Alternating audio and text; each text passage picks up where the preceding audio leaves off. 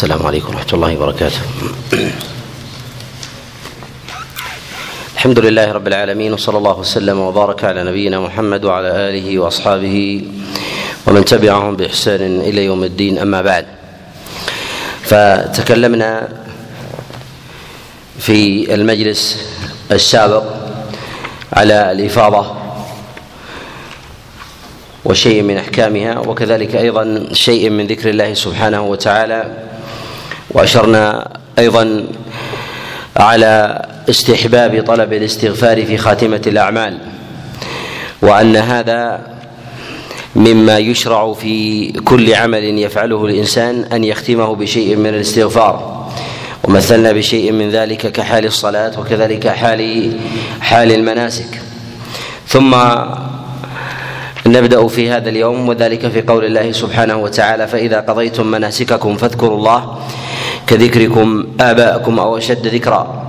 كذكركم آباءكم أو أشد ذكرا. نقول إن ذكر الله سبحانه وتعالى من الأمور التي أكد عليها الله سبحانه وتعالى في مثل هذا الموضع. وفي قوله جل وعلا فإذا قضيتم مناسككم قضاء المناسك هو انتهاؤها والمراد بالمناسك هنا يراد به ذبح الهدي. وجاء هذا عن غير واحد عن غير واحد من المفسرين. جاء تفسيره عن مجاهد بن جبر كما رواه ابن جرير الطبري في كتابه التفسير من حديث ابن أبي نجيح عن مجاهد بن جبر أنه قال في قول الله عز وجل فإذا قضيتم مناسككم قال يعني الذبح والمراد بذلك هو ذبح النسيكة. ذبح النسيكة. يقال نسك فلان نسكه أي ذبح ذبح هديه. وقيل إن المراد بذلك هي أعمال النحر وذلك أن الإنسان أول إتيانه إلى إلى منى يقوم برمي جمرة العقبة ثم يقوم الإنسان بالذبح ثم يقوم الإنسان بالحلق ويلبس مخيطه و ويطوف بالبيت في طواف الإفاضة. وهذا هو هدي النبي صلى الله عليه وسلم أنه كان يبادر بأعمال المناسك وذلك وذلك في أول قدومه إلى منى. وهذا ما يستحب لمؤدي النسك أن يقضي مناسك مناسك الحج ضحى أن يقضي مناسك الحج ضحى من يوم من يوم النحر. وذلك أنه جاء في حديث جابر بن عبد الله كما روى الإمام مسلم رحمه الله في كتابه الصحيح أن النبي صلى الله عليه وسلم لما قدم إلى منى رمى جمرة العقبة. ثم نحر رسول الله صلى الله عليه وسلم هديه ثم حلق رأسه ولبس مخيطه ثم ذهب النبي عليه الصلاة والسلام و طاف عليه الصلاة والسلام طواف الإفاضة. بل ما هو أشد من ذلك أن النبي صلى الله عليه وسلم نحر هديه بيده فنحر ثلاثا وستين ثم سلخت ثم طبخت ثم أكل منها النبي عليه الصلاة والسلام. ثم فعل النبي عليه الصلاة والسلام بقية أعمال يوم النحر ثم رجع رسول الله صلى الله عليه وسلم ظهرا إلى إلى منى. وهذا يدل على التعجيل. وكثير من الناس يؤخر الأعمال في يوم النحر وذلك إلى المساء. وهذا وإن كان جائزا إلا انه إلا أنه خلاف خلاف الأولى. والسنة في ذلك أن يأتي الإنسان بما أمره الله جل وعلا بما أمره الله جل وعلا به وذلك بقول النبي عليه الصلاة والسلام لتأخذوا عني مناسككم. وفعل النبي عليه الصلاة والسلام هو النسك الذي أمر أمرنا الله عز وجل وحثنا على الأخذ به. و هنا في قوله فإذا قضيتم مناسككم. هل يعني أن الإنسان إذا قضى آه، فعل الذبح أنه انتهى من المناسك وما بعدها لا يعد من أركان الحج؟ تقدم معنا أن الإشارة إلى إلى مسألة القضاء أن المراد بذلك هو الانتهاء وأن النسك المراد بذلك الذبح عند أكثر المفسرين من السلف. وكذلك أيضا تقدم معنا الإشارة إلى أن الطواف وطواف الإفاضة أنه ركن من اركان من أركان الحج. طواف الإفاضة ركن من اركان من أركان الحج. وهل يعني في هذا الحديث أن الإنسان اذا إذا قضى النسك ذلك بذبح هديه أنه قد قد انتهى الحج؟ نقول إن الله عز وجل حينما قال قضيتم مناسككم أن المراد بذلك أن المراد بذلك هو الذبح ابتداء وما يتبعه وما يتبعه لأن الله سبحانه وتعالى ذكر المناسك هنا وأول ما يدخل في هذه المناسك هو هو الذبح لأنه لأنه الأظهر لأنه الأظهر. ومعلوم أن الذبح يأتي بعد بعد رمي رمي جمرة جمرة العقبة. وذلك أن الإنسان أول ما يأتي من منى من مزدلفة إلى إلى منى يقوم برمي جمرة العقبة وهي أول جمرة من جهة من جهة من جهة البيت الحرام. يقوم برميها ثم يأتي بعد ذلك بالذبح. مما يدل على أن المراد بذلك هي جميع الأنساك ولكنه مثل بواحد وذلك مثل بواحد بواحد منها. وهذا وهذا أمر سائغ في لغه في لغة العرب. وقول الله جل وعلا فاذكروا الله كذكركم آباءكم أو اشد أشد ذكرا. أمر الله سبحانه وتعالى بالذكر في بعد انقضاء بعد انقضاء المناسك. والعلة في ذلك أن أهل الجاهلية كانوا إذا جاءوا إلى منى وادوا أدوا أعمال منى قاموا بذكر آبائهم قاموا بذكر آبائهم. وذلك أنهم يذكرون ما لآبائهم من مناقب وكذلك أيضا ما لهم من سيرة حسنة عند الناس. ويكون ذلك من باب المفاخرة من باب المفاخرة. وهنا في هذه الآية تضمنت الأمر بذكر الله عز وجل وما تضمنت النهي عن ذكر الآباء. وما تضمنت النهي عن ذكر الآباء. ولهذا قال الله عز وجل فاذكروا الله كذكركم آباءكم أو أشد ذكرا. وما أما نهاهم الله عز وجل عن ذكر الآباء. وذلك أن ذكر الآباء في ذاته ليس محرما بذاته. ولكن ينبغي للمؤمن وخاصة مؤدي النسك أن يعظم شعائر الله عز وجل وأن يكون عمله خالصا لله لا قاصدا شيئا من قاصدا شيء من المفاخرة. شيئا من المفاخرة. وهذا نظير قول النبي صلى الله عليه وسلم كما جاء في الصحيحين وغيرهما لا يؤمن أحدكم حتى أكون أحب إليه من ولده ووال من ماله وولده و ووالده والناس والناس أجمعين.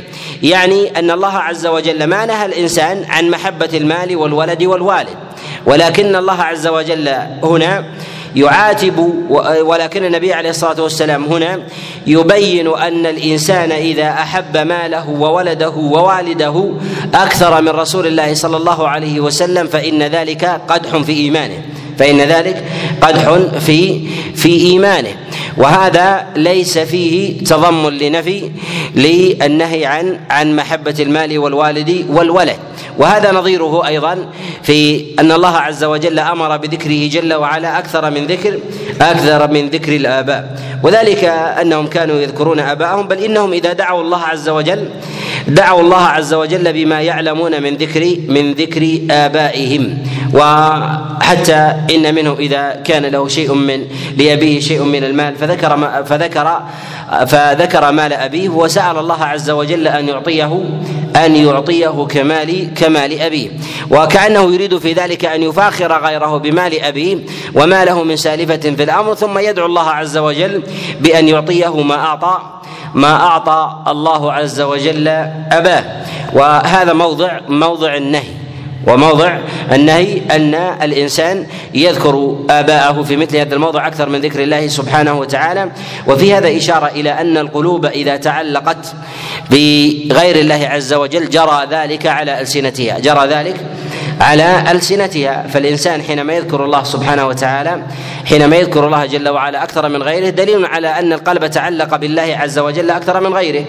وإذا ذكر غير الله أكثر من الله دل على أنه قد تعلق غير الله بقلبه أكثر أكثر من الله سبحانه وتعالى. وهذا وهذا أمر معلوم. لهذا الذين يراؤون والذين يسمعون يجدون قوة في العبادة عند رؤية الناس عند رؤية الناس. ويحدثون من العبادة ما لا يحدثونه عند ما لا يحدثونه إذا خلوا. بينهم وبين الله سبحانه وتعالى وذلك لأنهم عظموا المخلوق أعظم من الخالق.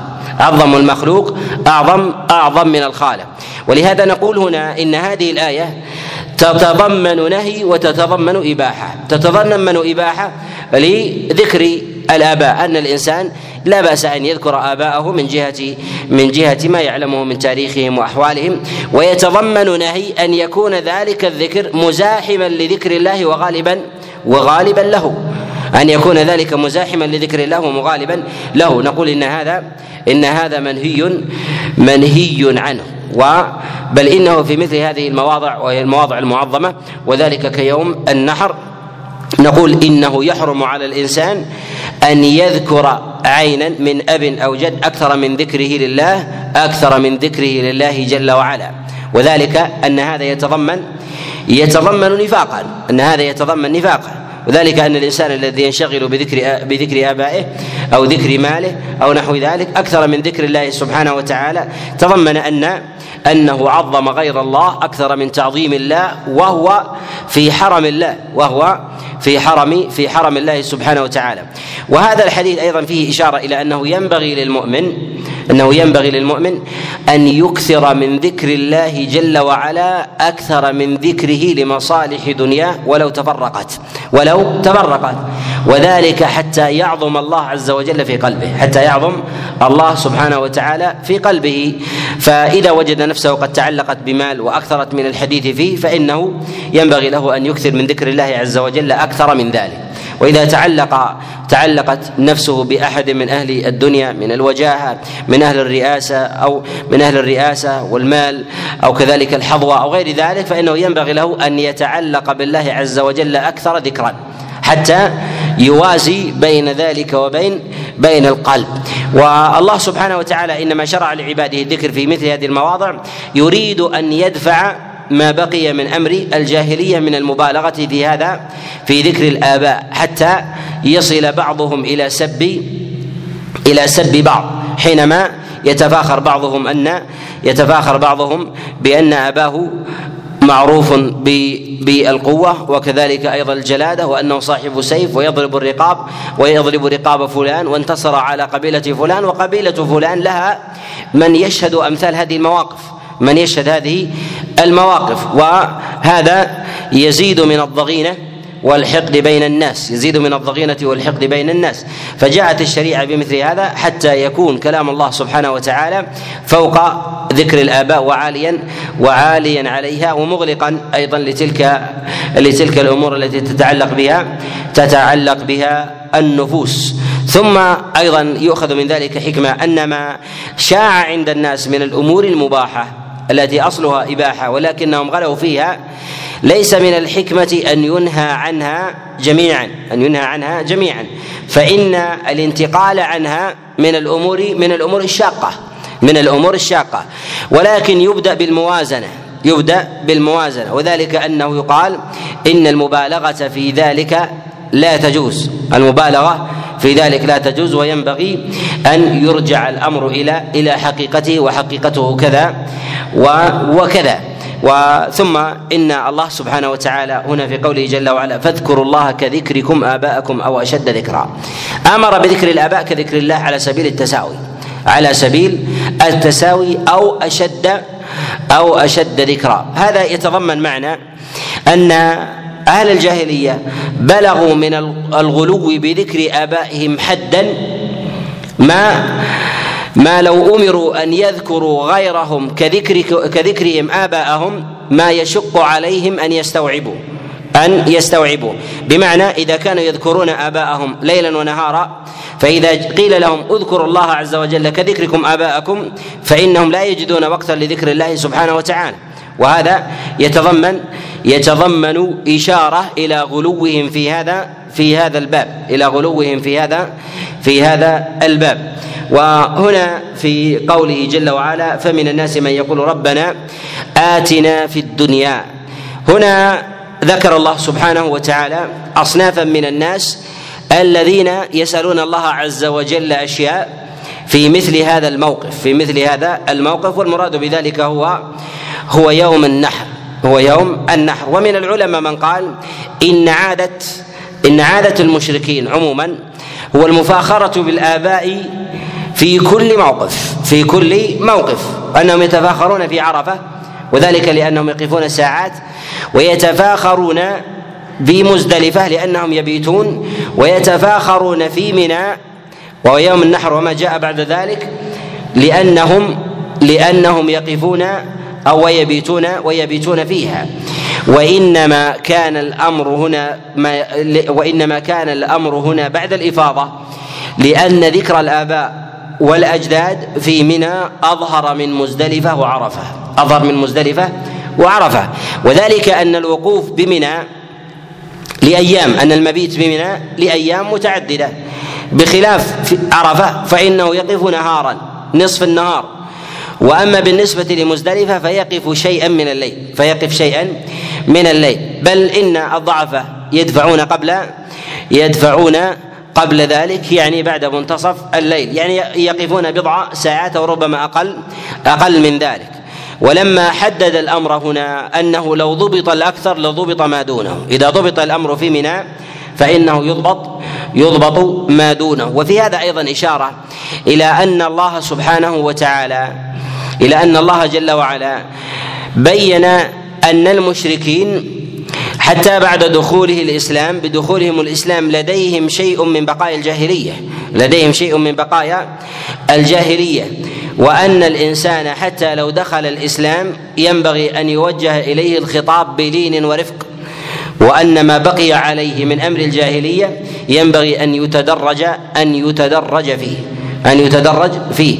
وهذا هل هو على الآباء والأجداد مجردا؟ نقول ليس على الآباء والأجداد مجردا. بل إن الإنسان إذا انشغل انشغل بالمال أيضا يعاتب بهذه الآية. يعاتب بهذه بهذه الآية. فإذا انشغل الإنسان مثلا بالأموال ومتابعتها أو نحو ذلك أو انشغل مثلا بالشعر انشغل بالشعر. فألهاه الشعر عن ذكر الله عز وجل في مثل هذا اليوم العظيم. يذكر بقول الله عز وجل فاذكروا الله كذكركم آباءكم أو أشد أو أشد ذكرا. وذلك أن الله سبحانه وتعالى أراد أن يكون ذكره هو الغالب. أن يكون ذكره سبحانه وتعالى هو الغالب. وذكر الله عز وجل هنا أول أصناف الناس الذين يكونون في مثل هذا الموقف. فقال الله جل وعلا فمن الناس من يقول ربنا آتنا في الدنيا وما له في الآخرة من خلاق. وقوله هنا ربنا آتنا في الدنيا. آتنا في الدنيا. ما ذكر هنا الحسنة في أمر الدنيا؟ وذلك أن حسنة الدنيا إذا إذا تجردت عن حسن عن اقترانها بحسنة الآخرة فليست بحسنة وذلك أنها إمهال ومكر. وذلك أنها إمهال ومكر. ولهذا قال فمن الناس من يقول ربنا آتنا في الدنيا وما له في الآخرة من خلاق. يعني حتى لو سميتوها حسنة فهي استدراج وإمهال.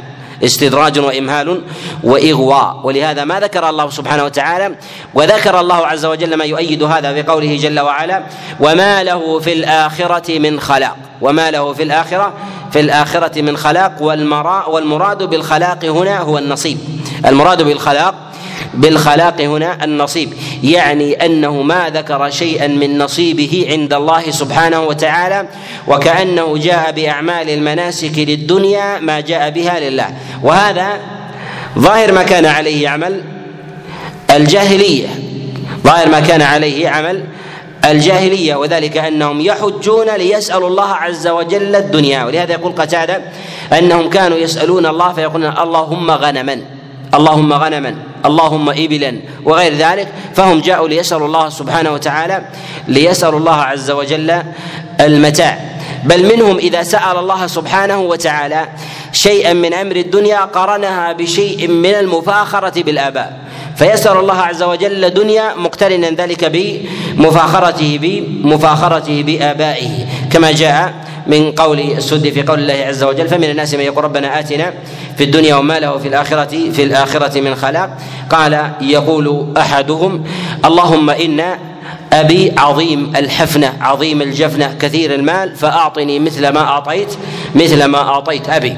فذكر شيئا من صيغة أبيه وما آتاه الله عز وجل من خير وقوة وكرم ضيافة وإحسان فأراد أن يكون له مثل ما كان ما كان لأبيه فجمع بين الأمرين بين ذكر الآباء والغلو فيهم وبين ذكر الدنيا وسؤال وسؤال الله عز وجل لها وما سأل الله سبحانه وتعالى المغفرة المغفرة والتوبة.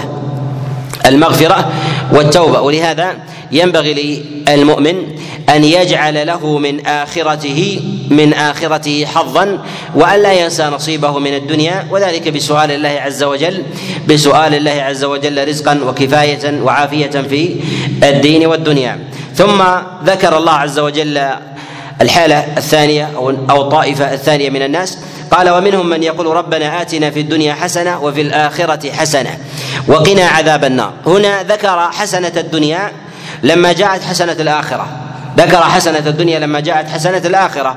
وأما في سؤال الدنيا مجردا فتلك فتلك ليست بحسنة لأنه ما قرن معها حسنة الآخرة. وذلك أنه لا يمكن أن يتحقق للإنسان حسنة في الدنيا مجردة عن حسنة الآخرة إلا وهي استدراج وإغواء. فإذا أعطى الله عز وجل أحدا من عباده مالا وما أعطاه دينا أعطاه دنيا وما أعطاه دين فتلك إغواء إغواء له. ولهذا الله سبحانه وتعالى ما ذكر ما ذكر الحسنة فيها وإنما جعلها من أمر الدنيا المحض ولهذا قال ربنا آتنا في الدنيا وما له في الآخرة وما له في الآخرة من من خلاق. قد روى ابن جرير الطبري في كتابه تفسير من حديث ابن وهب عن ابن زيد قال كان الناس في الموقف ثلاثة رسول الله صلى الله عليه وسلم ومن معه وأهل الكفر وأهل النفاق. وأهل الكفر وأهل النفاق. أما رسول الله صلى الله عليه وسلم وأصحابه ممن ممن معه فيقولون ربنا آتنا في الدنيا في الدنيا حسنة وفي الآخرة حسنة وقنا عذاب النار. وأما أهل الكفر فإنهم كانوا يقولون ربنا آتنا في الدنيا وما لهم في الاخره وما لهم في الآخرة من خلاق. وأما المنافقون هم الذين قال الله عز وجل عنهم ومن الناس من يعجبك قوله في الحياة الدنيا ويشهد الله على ما في قلبه وهو ألد وهو ألد الخصام. فهؤلاء الذين يفعلون الأمر الأمر نفاقا يفعلون الأمر نفاقا سواء كانوا في المناسك أو أو في غيرها. وهذا كما أنه في أيام المناسك وفي أيام منى فهو أيضا في غيرها. فلا ينبغي للإنسان أن يكثر من سؤال الله عز وجل الدنيا ويعرض عن أمر الآخرة فلا يسأله إياها. وهذا حاله كحال الذي في الموقف يقول ربنا آتنا في الدنيا وما له في الآخرة وما له في الاخره في الآخرة من خلاق. وهذا أمارة على أن الإنسان إذا وجد من نفسه أنه يسأل الله دنيا ولا يسأله دينا ولا توفيقا فهذا علامه فهذا علامة على فهذا علامة على حرمانه وشرك في قلبه من دون الله سبحانه وتعالى. إما وهذا أدنى إما أن يكون من الرياء وإما أن يكون من الشرك الأكبر.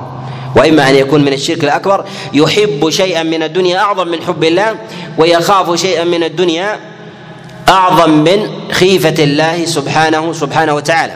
وهذا أيضا مما يعرف به الإنسان النفس مما يعرف به الإنسان النفس في مقامها بين النفاق وكذلك أيضا كذلك أيضا الكفر. كذلك أيضا في الإشارة في قول الله عز وجل وهذا وهذا وإن لم يكن داخلا معنا إلا أنه أحد الأقسام التي أشار الله عز وجل أو ذكرها الله سبحانه وتعالى في هذا الموضع وهي حال المنافقين ومن الناس من يعجبك قوله في الحياة الدنيا ويشهد الله على ما في قلبه وهو لد ألد الخصام. أن الإنسان إذا رأى من نفسه انه أن الناس تعجب بقوله مما يخالف باطنه مما يخالف باطنه. وأحب هذا القول وأحب هذا القول من غير تصحيح للباطن فهذا أمارة على نفاقه. فهذا أمارة أمارة على نفاقه. لأن الإنسان الذي يحب أن يحمد بما لم يفعل فهذا فهذا نفاق. فهذا فعمله فعمله نفاق. لهذا ينبغي للإنسان أن يستعيد من عمل ينسب إليه ليس ليس له ليس له. وأن يتبرأ من فضل يسلب من غيره ويعطى إياه. وأن لا يلبس ثوبا ليس ليس له لأن هذا من الظلم الذي الذي رضيه هذا من الظلم الذي الذي رضي. وقول الله جل وعلا ومنهم من يقول ربنا آتنا في الدنيا حسنة وفي الآخرة حسنة وقنا عذاب النار. قيل إن المراد بحسنة الدنيا هي العلم والعبادة. كما روى ابن جرير من حديث هشام بن الحسن قال حسنة الدنيا هي العلم والعبادة وحسنة الآخرة هي الجنة. الجنة. أما حسنة الآخرة فهي حسنة الآخرة فهي الجنة. والقرينة في ذلك لأن الله عز وجل قال وقنا عذاب النار. وقنا عذاب عذاب النار. وذلك أن الإنسان يسأل الله عز وجل الجنة والنجاة من والنجاة من النار. ربنا آتنا في الدنيا حسنة وفي الآخرة حسنة وقنا عذاب النار. يعني كأنه قال آتنا في الدنيا آتنا في الآخرة الجنة وقنا عذاب وقنا عذاب النار. وذلك أن الإنسان إذا سأل الله عز وجل الجنة لا يلزم من دعائه نجاة من النار. لا يلزم من دعائه نجاة من النار. وذلك أن الله عز وجل يعذب بعض أهل الإيمان. يعذب بعض أهل الإيمان. فإذا سأل الإنسان الله عز وجل فقال اللهم إني أسألك الجنة. اللهم إني أسألك الجنة. فلا يلزم من ذلك عدم معاقبته في النار. ولكن هنا سأل أعلى مراتب السؤال للنجاة فقال ربنا آتنا في الدنيا حسنة وفي الآخرة حسنة وهي الجنة وقنا عذاب النار. فجمع بين الأمرين أن تكون العاقبة في الجنة وأرادها وأن يوقع عذاب النار فيكون ابتداء دخوله للجنة بلا دخول بلا دخول لي للنار بلا دخول للنار. وقيل إن المراد حسنة الدنيا العفو والعافية. العفو والعافية. جاء تفسير ذلك عن جماعة كما جاء عن قتادة فيما رواه ابن جرير الطبري أيضا من حديث معمر عن قتادة أن المراد بحسنة الدنيا هي العفو والعافية وذلك أن أعظم ما يؤتاه الإنسان في, في الدنيا هو العافية العافية فيها وذلك أن الإنسان إذا رزق مالا أو رزق جاها أو رزق زوجة أو رزق علما ثم حرمه الله عز وجل الانتفاع الانتفاع منه الانتفاع منه. وحرمان حرمان الإنسان الانتفاع منه هو سلبه العافية. فإذا سلب العافية كان مريضا عاجزا عن يؤدي أن يؤدي رسالته. فإذا كان عالما انشغل ب انشغل بمرضه. وإذا كان صاحب مال عجز عن الاستمتاع بماله بمأكله ومشربه وملبسه وجاهه والانشغال بآلامه ومداواتها وهنا أيضا قال الله عز وجل مبينا حال أولئك قال أولئك لهم نصيب مما كسبوا والله سريع الحساب يعني أن من أراد أن يسأل الدنيا فله الدنيا يؤتاها فله الدنيا يؤتاها. ولهذا يقول الله جل وعلا في كتابه العظيم من كان يريد الحياة الدنيا وزينتها نوفي إليهم أعمالهم فيها وهم فيها لا يبخسون.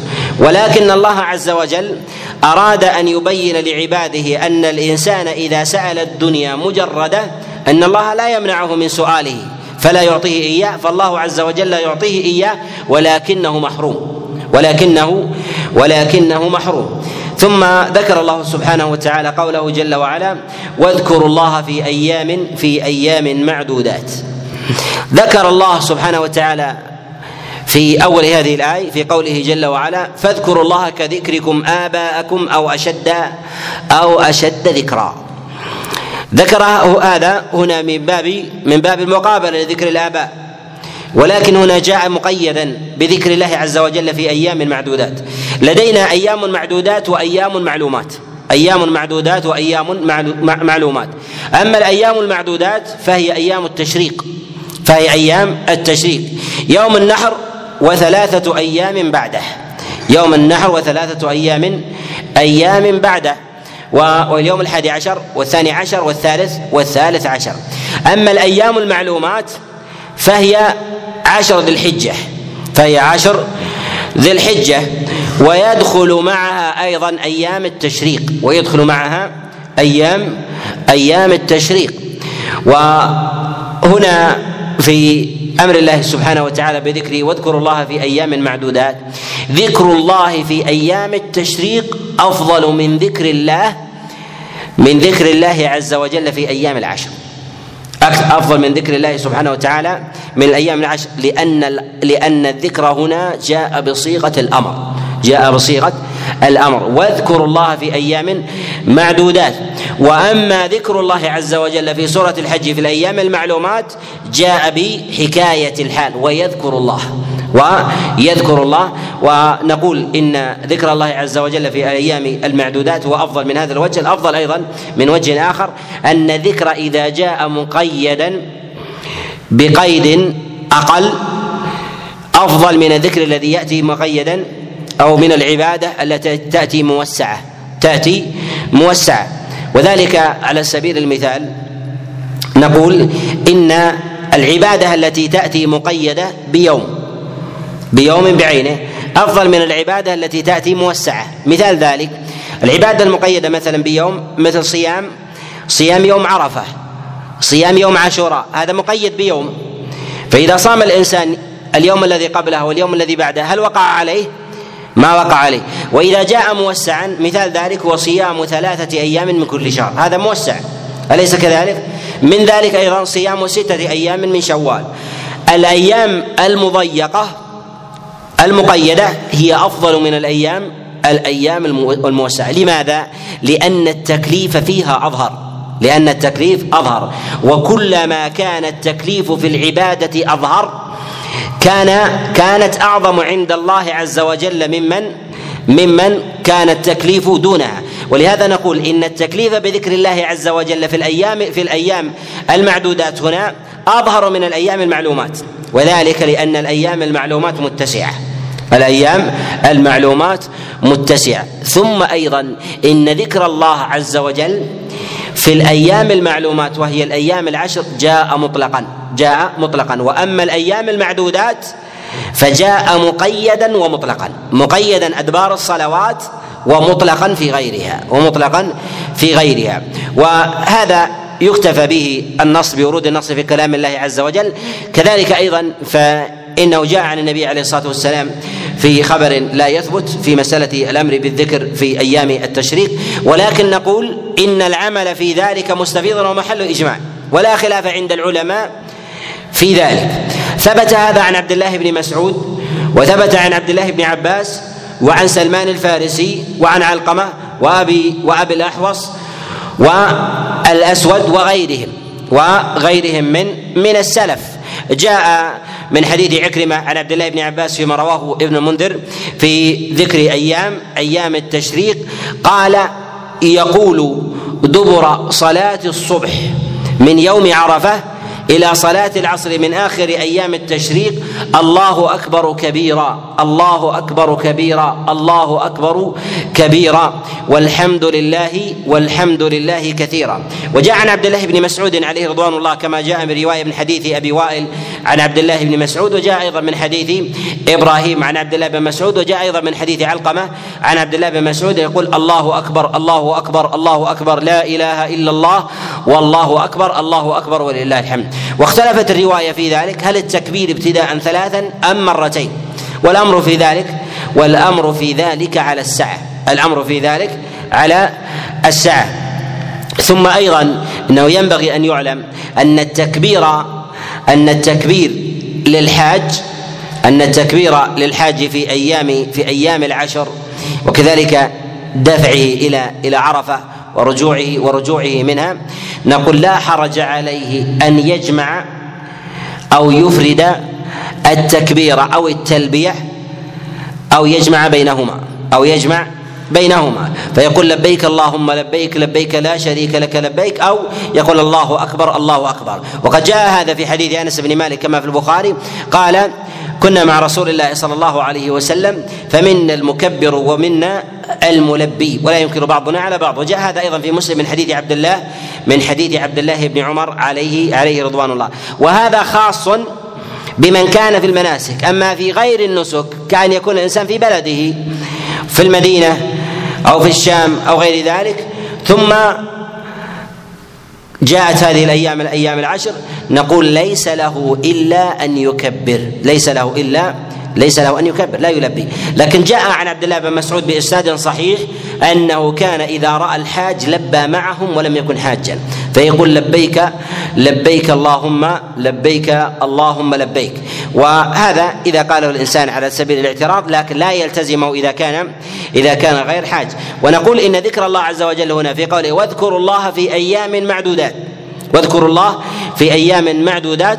ذكر الله عز وجل له نعم. ولهذا جاء عن الصحابة التكبير وجاء عنهم التحميد وجاء عنهم التهليل. وجاء عنهم التهليل وجاء عنهم التسبيح. فنقول إذا ذكر الإنسان الله عز وجل بأي نوع منها أو جمعها فهو فهو أفضل فهو أفضل. والتكبير في أيام التشريق يكون أدبار الصلوات ويبتدئ من من من طلوع الفجر من يوم عرفة إلى صلاة العصر من آخر أيام من آخر أيام التشريق. من آخر أيام التشريق. والتكبير ليس مرتبطا بالحج ليس مرتبطا مرتبطا بالحج سواء كان الانسان حاجا أو ليس أو ليس بحاج. وقوله جل وعلا هنا فمن تعجل في يومين فلا فلا إثم عليه ومن تأخر فلا إثم عليه لمن اتقى. واتقوا الله واعلموا أنكم إليه تحشرون. التعجل في الحج أن يدفع الإنسان. قلنا إن أيام التشريك اليوم الحادي عشر اليوم الحادي عشر والثاني والثاني عشر والثالث. عشر. إذا أراد الإنسان أن ينفر في اليوم الثاني عشر فلا حرج عليه. وإذا أراد أن يتأخر فقد أكمل أكمل أيام أيام أيام منى. وأيام منى هي أيام التشريق وهي أيام أكل وشرب وهي الأيام المعدودات. وقد أطبق المفسرون على أن الأيام المعدودات هي أيام منى وهي أيام التشريق. جاء هذا وصح عن عبد الله بن عباس كما جاء من حديث علي بن أبي طلحة عن عبد الله بن عباس وجاء أيضا عنه من حديث سعيد وعمرو بن دينار عن عبد الله بن عباس جاء عن عطاء وقتادة وسعيد بن جبير وعكرمه وغيرهم من المفسرين أن المراد بالأيام المعدودات هي هي أيام أيام التشريق وهي أيام أكل وشرب ويكره للإنسان أن يصومها ويكره للإنسان للإنسان أن أن يصوم ويحرم عليه أن يصوم يوم النحر لأنه يوم عيد. ويحرم عليه أن يصوم يوم النحر وهو محرم الصيام بالاتفاق. وإنما اختلف في أيام التشريق فيها وجمهور العلماء على كراهة الصيام لا على تحريمه. كراهة الصيام لا على تحريمه. وذلك أن النبي عليه الصلاة والسلام بين بين أمر أيام التشريق بقوله أيام أكل وشرب وذكر لله. وهذا على سبيل الإخبار. قالوا ومن قرائن النهي عنه على الكراهة أن النبي عليه الصلاة والسلام قال أيام أكل وشرب وذكر لله. وذكر وذكر لله. وذكر الله ليس بواجب في بالتكبير في أيام العشر. ليس بواجب. في أيام التشريق ليس بواجب. وقرنها الله عز وجل معه. وإن كانت دلالة الاقتران ضعيفة إلا أنها قرينة. إلا أنها قرينة. فنقول انه إنه يكره. ومن الأدلة على هذا أيضا ما جاء عن بعض السلف أن الإنسان إذا أخر صيام الثلاثه أيام تقدم معنا أن الإنسان إذا لم يجد الهدي فإنه يجب عليه أن يصوم ثلاثة أيام في الحج وعشرة اذا إذا رجعتم تلك عشرة كاملة. إذا لم يصم الثلاثة أيام والثلاثة أيام التي قبل الحج آخرها يوم عرفة آخرها يوم عرفة. جاء هذا عن عبد الله بن عمر وجاء عن عائشة وجاء عن ابن مسعود وغيرهم. فإذا لم يستطع أن يصوم في هذه الأيام نقول يصوم أيام التشريق. يصوم أيام أيام التشريق وذلك أنه كفارة كفارة وإسقاط لهذه الواجب الواجب عليه. وجاء عن غير واحد من السلف من الخلفاء الراشدين وغيرهم أنه كان ينهى ينهى عن صيام أيام التشريق ويقوم في الناس وكما جاء عن علي بن أبي طالب عليه رضوان الله تعالى كما روى مسعود بن الحكم عن أمه قالت كأني أرى علي بن أبي طالب على ناقة رسول الله صلى الله عليه وسلم ينادي في الناس ألا تصوموا أيام منها فإنها أيام أكل أكل وشرب وذكر وذكر لله أيام أكل وشرب وذكر لله. التعجل في يومين إذا أراد الإنسان أن ينفر في حجه وذلك في اليوم الثاني عشر. يرمي وله أن يرمي قبل الزوال يوم النفر الأول. أن يرمي قبل الزوال يوم النفر الأول. أما بالنسبة لي يوم الحادي عشر فليس يوم نفر فيرمي بعد الزوال. رخص بالرمي قبل الزوال في يوم النفر الأول أو النفر الثاني. جماعة من السلف. جاء هذا عن عبد الله بن عباس فيما رواه عكرمة عن عبد الله بن عباس وجاء أيضا عن عطاء وقال به الإمام أحمد رحمه الله. قال به الإمام أحمد رحمه الله وقيدوه ب بمن أراد أن يتعجل يوم يوم النفر الأول. فيرمي وإذا تأخر الإنسان فإذا تأخر الإنسان وغربت عليه الشمس وهو ما يزال في منى. وهو ما يزال في منى. فنقول له إن الإنسان إذا كان في منى ولم يخرج منها ولم يكن على راحلته فإنه يتأكد في حقه بل يجب عليه المبيت إلى قابل وهو أنه يتأخر إلى اليوم الذي الذي يليه. وإذا تأخر في اليوم الثالث عشر فإنه يجوز له أيضا أن يرمي أن يرمي قبل الزوال. ومن أراد أن يتأخر فإن رميه يوم الثاني عشر يكون بعد الزوال. يكون بعد بعد الزوال. قال فلا إثم عليه لمن اتقى. واتقوا الله واعلموا أنكم إليه تحشرون. هنا في قول الله عز وجل لمن اتقى. أراد أراد الله سبحانه وتعالى أن يبين أن الإنسان إذا تعجل أو تأخر الواجب في ذلك الا يكون في ذلك إثم الا يكون في ذلك إثم ولا ولا قطيعة رحم وأن يتم الإنسان وأن يتم الإنسان نسكه كما أراد الله سبحانه وتعالى. ومعنى إتمام النسك أن الإنسان لا يتعجل في اليوم الثاني عشر وبقي عليه شيء من شيء من أعمال من أعمال الحج. كأن لم يطف أو لم يسعى أو لم ينحر هديه وأراد أن يتعجل. نقول إذا بقي من حج الإنسان شيء وذلك كالطواف والسعي. ولا يمكن الإنسان أن يفعله في اليوم الثاني عشر. نقول يجب عليه أن يبقى إلى اليوم الثالث. الثالث عشر. ولهذا قيد الله عز وجل ذلك في قوله لمن اتقى. لمن اتقى. يعني أدى ما عليه ولم يبقى عليه إلا المبيت. ولم يبقى عليه إلا المبيت. ليلة الثالث عشر. فإنه لا حرج عليه أن يدفع قبل قبل غروب غروب الشمس. قال واتقوا الله واعلموا أنكم اليه أنكم إليه تحشرون. وفي هذا إشارة إلى أن الإنسان كما أنه يحشر أو يحشر بنفسه إلى أهله بعد انتهائه من الحج فهو يساق إلى الله كذلك. فهو يساق إلى الله سبحانه وتعالى كذلك. وأنه ينبغي للإنسان أن يستحضر تمام العمل ويستقبل به الله به الله الله عز وجل كما يستقبل أهله. ولهذا فيه إشارة أيضا إلى أن الإنسان ينبغي له أن يستحضر تمام العمل ولقاء الله ولقاء الله سبحانه وتعالى. وفي هذه الآية ربط لحال الإنسان بحاله يوم يوم القيامة وكذلك أيضا في حشر الناس إلى لقاء الله سبحانه وتعالى. ولهذا قال واتقوا الله واعلموا انكم أنكم اليه إليه تحشرون. كما أن الإنسان يسوق نفسه أو يساق مع قوافل الناس قافلا حاشرا نفسه إلى إلى أهله أو إلى بلده فإنه يساق أيضا إلى لقاء الله سبحانه وتعالى. وهذا أنه ينبغي للمؤمن أن يتذكر عظمة الله جل وعلا في كل موضع من مواضع من مواضع النسك في كل موضع من مواضع النسك. في تذكره لله عز وجل إذا تجرد إذا تجرد من من من من المخيط ولبس الإحرام أن يتذكر كفنه ولقاء ولقاء الله عز وجل.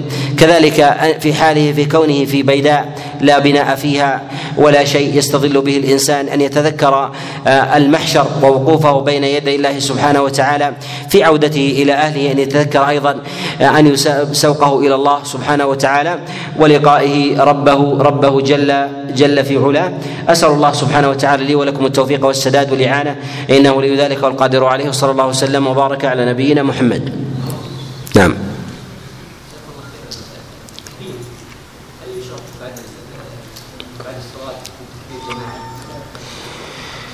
يقول التكبير بعد الصلوات هل يكون جماعيا أم لا؟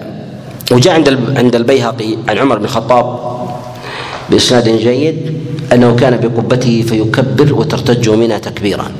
بعض العلماء من الفقهاء من الشافعية والمالكية يقول بهذا يقول إن هذا تكبير جماعي لكن لا يظهر الإنسان إذا كبر ثم تداعى الناس بهذا التكبير لا يلزم من ذلك أن يكون أن يكون جماعة أن يكون جماعة لكن إذا كان الناس مثلا يوجد عوام وينشغلون وينصرفون فأراد الإنسان أن يكون معينا لهم في ذلك فيقول كبروا فسمعهم يكبرون على سبيل الاعتراض أو كبروا بتكبيره فنقول أن هذا مما مما لا بأس لا بأس به لكن لا يتخذ هذا الأمر ديدنا و وتعبدا ولهذا عمر الخطاب كان يكبر بقبته ثم ترتج من تكبيرا يعني آه، متابعة متابعة له. وهل هو على سبيل الالتزام بتكبيره أنه يكون صوتا واحدا أو أو مختلفا؟ هذا من وضع الخلاف والذي يظهر أن التكبير يكون متفرقا وإن تداعى الناس من جهة من جهة الصوت. وبالله التوفيق.